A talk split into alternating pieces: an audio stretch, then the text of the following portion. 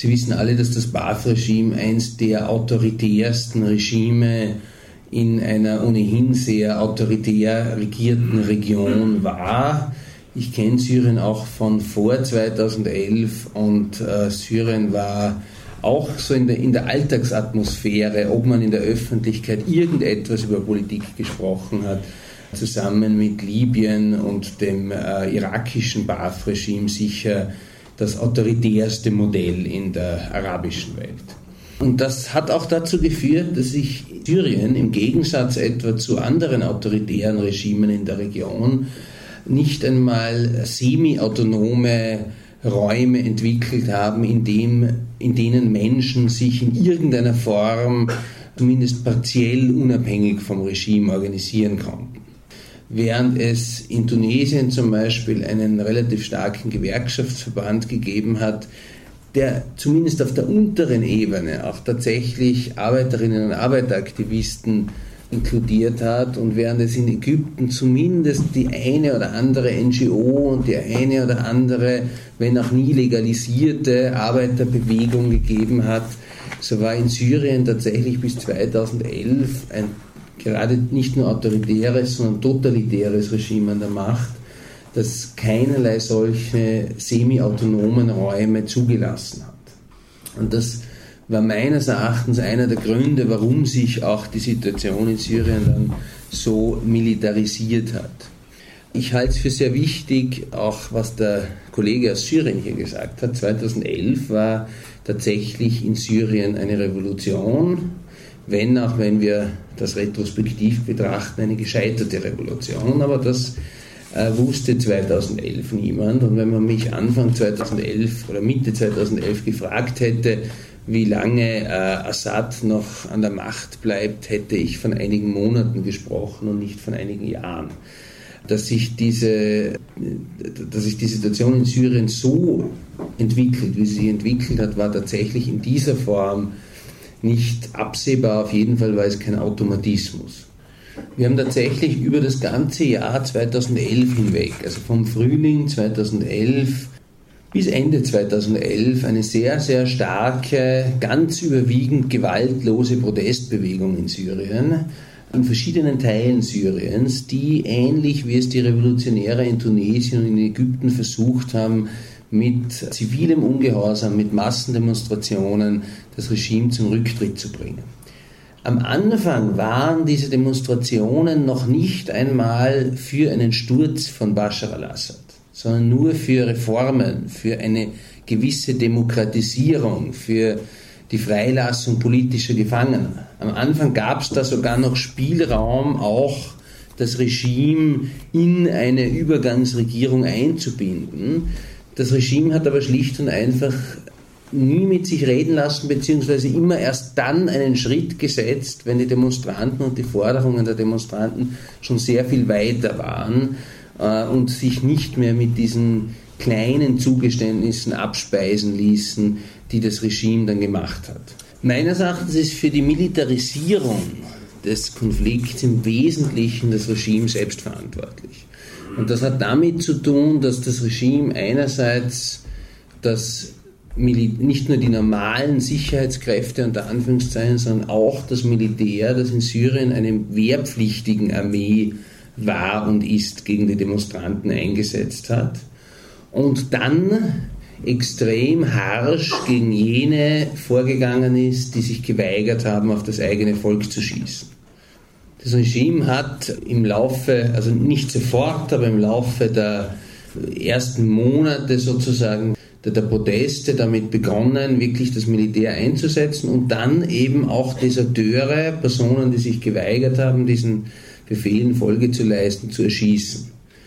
Und was tun Deserteure, denen sozusagen die Drohung im Raum steht, erschossen zu werden? Sie versuchen natürlich mit den Waffen in der Hand, die sie haben, äh, zu desertieren und sich gegen ihre Kameraden, die sie erschießen wollen, zur Wehr zu setzen. Das heißt, der Beginn, der Nukleus dessen, was man dann später als Jaish al-Khurr, also als freie syrische Armee bezeichnet hat, ist im Wesentlichen entstanden aus Deserteuren, die eben mit der Waffe in der Hand geflüchtet sind und die zunächst einmal sich selbst verteidigt haben. Das waren noch ziemlich verstreute Kleingruppen und eigentlich ist diese freie syrische Armee auch nie zu einer wirklichen Armee geworden, sondern das war dann eher so eine Art Label für verschiedene kleine, lokal agierende Gruppen, die sehr unterschiedlich ausgerichtet waren und sehr wenig miteinander koordiniert waren. Diese Sol ehemaligen Soldaten haben dann auch begonnen, nachdem die Armee massiver, vor allem in Zentralsyrien, in den Städten gegen die Demonstranten vorgegangen ist, diese Demonstranten zu schützen und haben begonnen, gewisse Stadtviertel zu befreien und die regimetreuen Einheiten der syrischen Armee davon abzuhalten, in diese Stadtviertel wieder einzudringen. Und daraus sind dann sozusagen diese kleinen befreiten Gebiete entstanden, die aber von Anfang an schon nicht miteinander verbunden waren, beziehungsweise nur im Norden Syrien ein größeres Gebiet umfasst haben und ansonsten relativ verstreut in Zentralsyrien existiert haben. بالتالي هذه الفرق التي اخذت على عاتقها يعني حمايه المتظاهرين بالتالي بقت هي مشتته بجميع الاطراف يعني في سوريا Die Freie Syrische Armee hatte, also obwohl sie formal dann einen Kommandanten hatten, de facto nie die Struktur einer Armee, hatte nie eine Kommandostruktur, nie eine zentrale Organisation und sie hatte in dem Sinn auch keine politische Führung. Dann passiert ist, während äh, sozusagen die bewaffneten Kämpfe in Zentralsyrien begonnen haben, war, dass sich gewisse Exiloppositionelle, die teilweise schon sehr lange nicht mehr in Syrien waren, versucht haben, als Sprecher der syrischen Opposition zu etablieren und auch sozusagen als politischer Flügel der Freien Syrischen Armee zu etablieren und dass im Wesentlichen nicht Personen waren, die tatsächlich eine Basis in der syrischen Opposition hatten, sondern Personen waren, die einen guten Draht zur Türkei hatten, die sich ab diesem Zeitpunkt versucht hat, als Schutzpatron der syrischen Opposition zu etablieren. Die Türkei hat diesen, also diesen Oppositionellen dann auch eine Infrastruktur zur Verfügung gestellt, hat ihnen in Istanbul Büros zur Verfügung gestellt. Das waren aber alles Personen oder viele dieser Personen waren wenig in der syrischen Opposition, in der Inlandsopposition verankert und hatten wenig Einfluss auf die Entwicklung innerhalb Syriens und waren insofern zwar international präsent, hatten aber eben kaum die Möglichkeit, auf die Freie Syrische Armee oder auf andere zivile Oppositionsakteure Einfluss zu nehmen. Mit dieser Involvierung der Türkei ist der Konflikt aber zunehmend eben auch zu einem Regionalkonflikt geworden.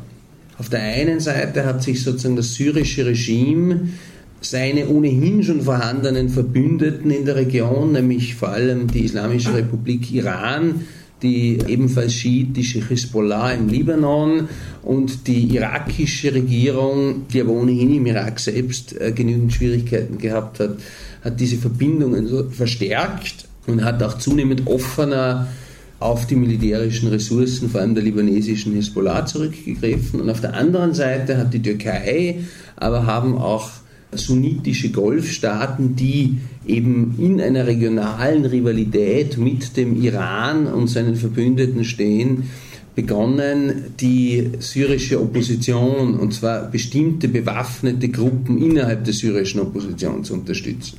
Und das hat eben Syrien zu einem Schlachtfeld zunehmend gemacht von regionalen äh, Machtkämpfen zwischen dem Block der, der sunnitischen Golfstaaten und dem, der AKP-regierten Türkei auf der einen Seite und dem Iran und seinen Verbündeten Russland auf der anderen Seite.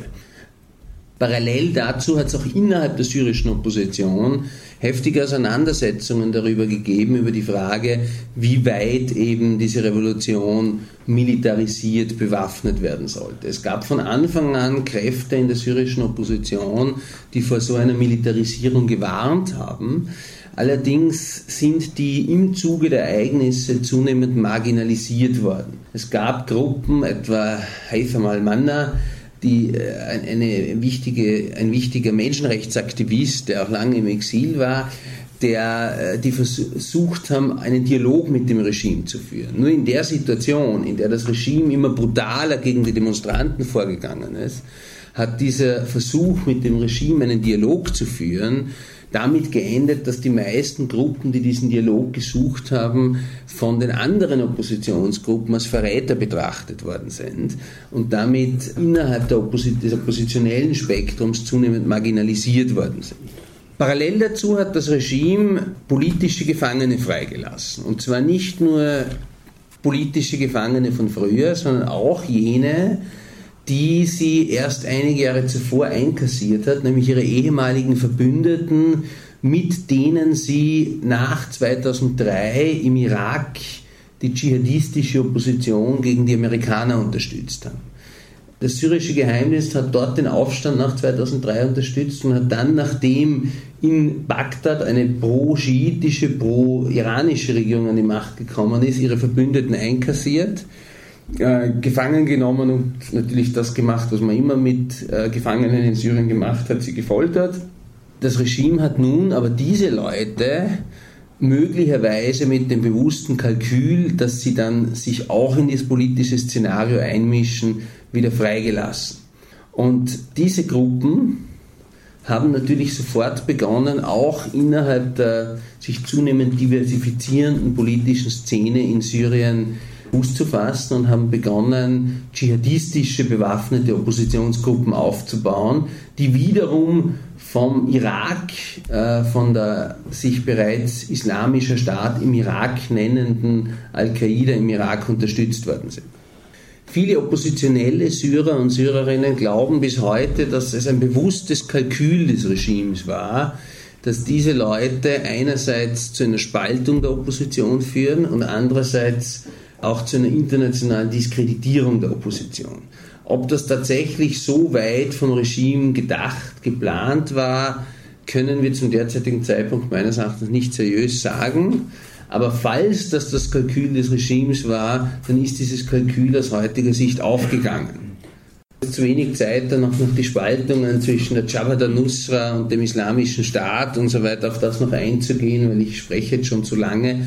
Aber um eine generelle Entwicklung noch zu zeigen, hat es tatsächlich zu einer Spaltung der Opposition geführt und Sowohl der sogenannte Islamische Staat als auch das Regime haben im Wesentlichen ab 2013 gegen die anderen Oppositionsgruppen einen Krieg geführt, nämlich gegen die Reste der Freien Syrischen Armee, gegen die sogenannte Islamische Front, die ein Zusammenschluss von schon islamistischen, aber nicht ganz so dschihadistischen Gruppen wie der Islamische Staat war und beide haben im Wesentlichen gegen diese Gruppen gekämpft, während es fast keine Kämpfe zwischen der Regierungsarmee und dem sogenannten Islamischen Staat gegeben hat. Es war im Wesentlichen einmal ein Kampf um eine Kaserne in der Nähe von Raqqa und dann um Palmyra, aber ansonsten hat es zwischen diesen beiden Fraktionen so gut wie keine militärischen Kämpfe gegeben.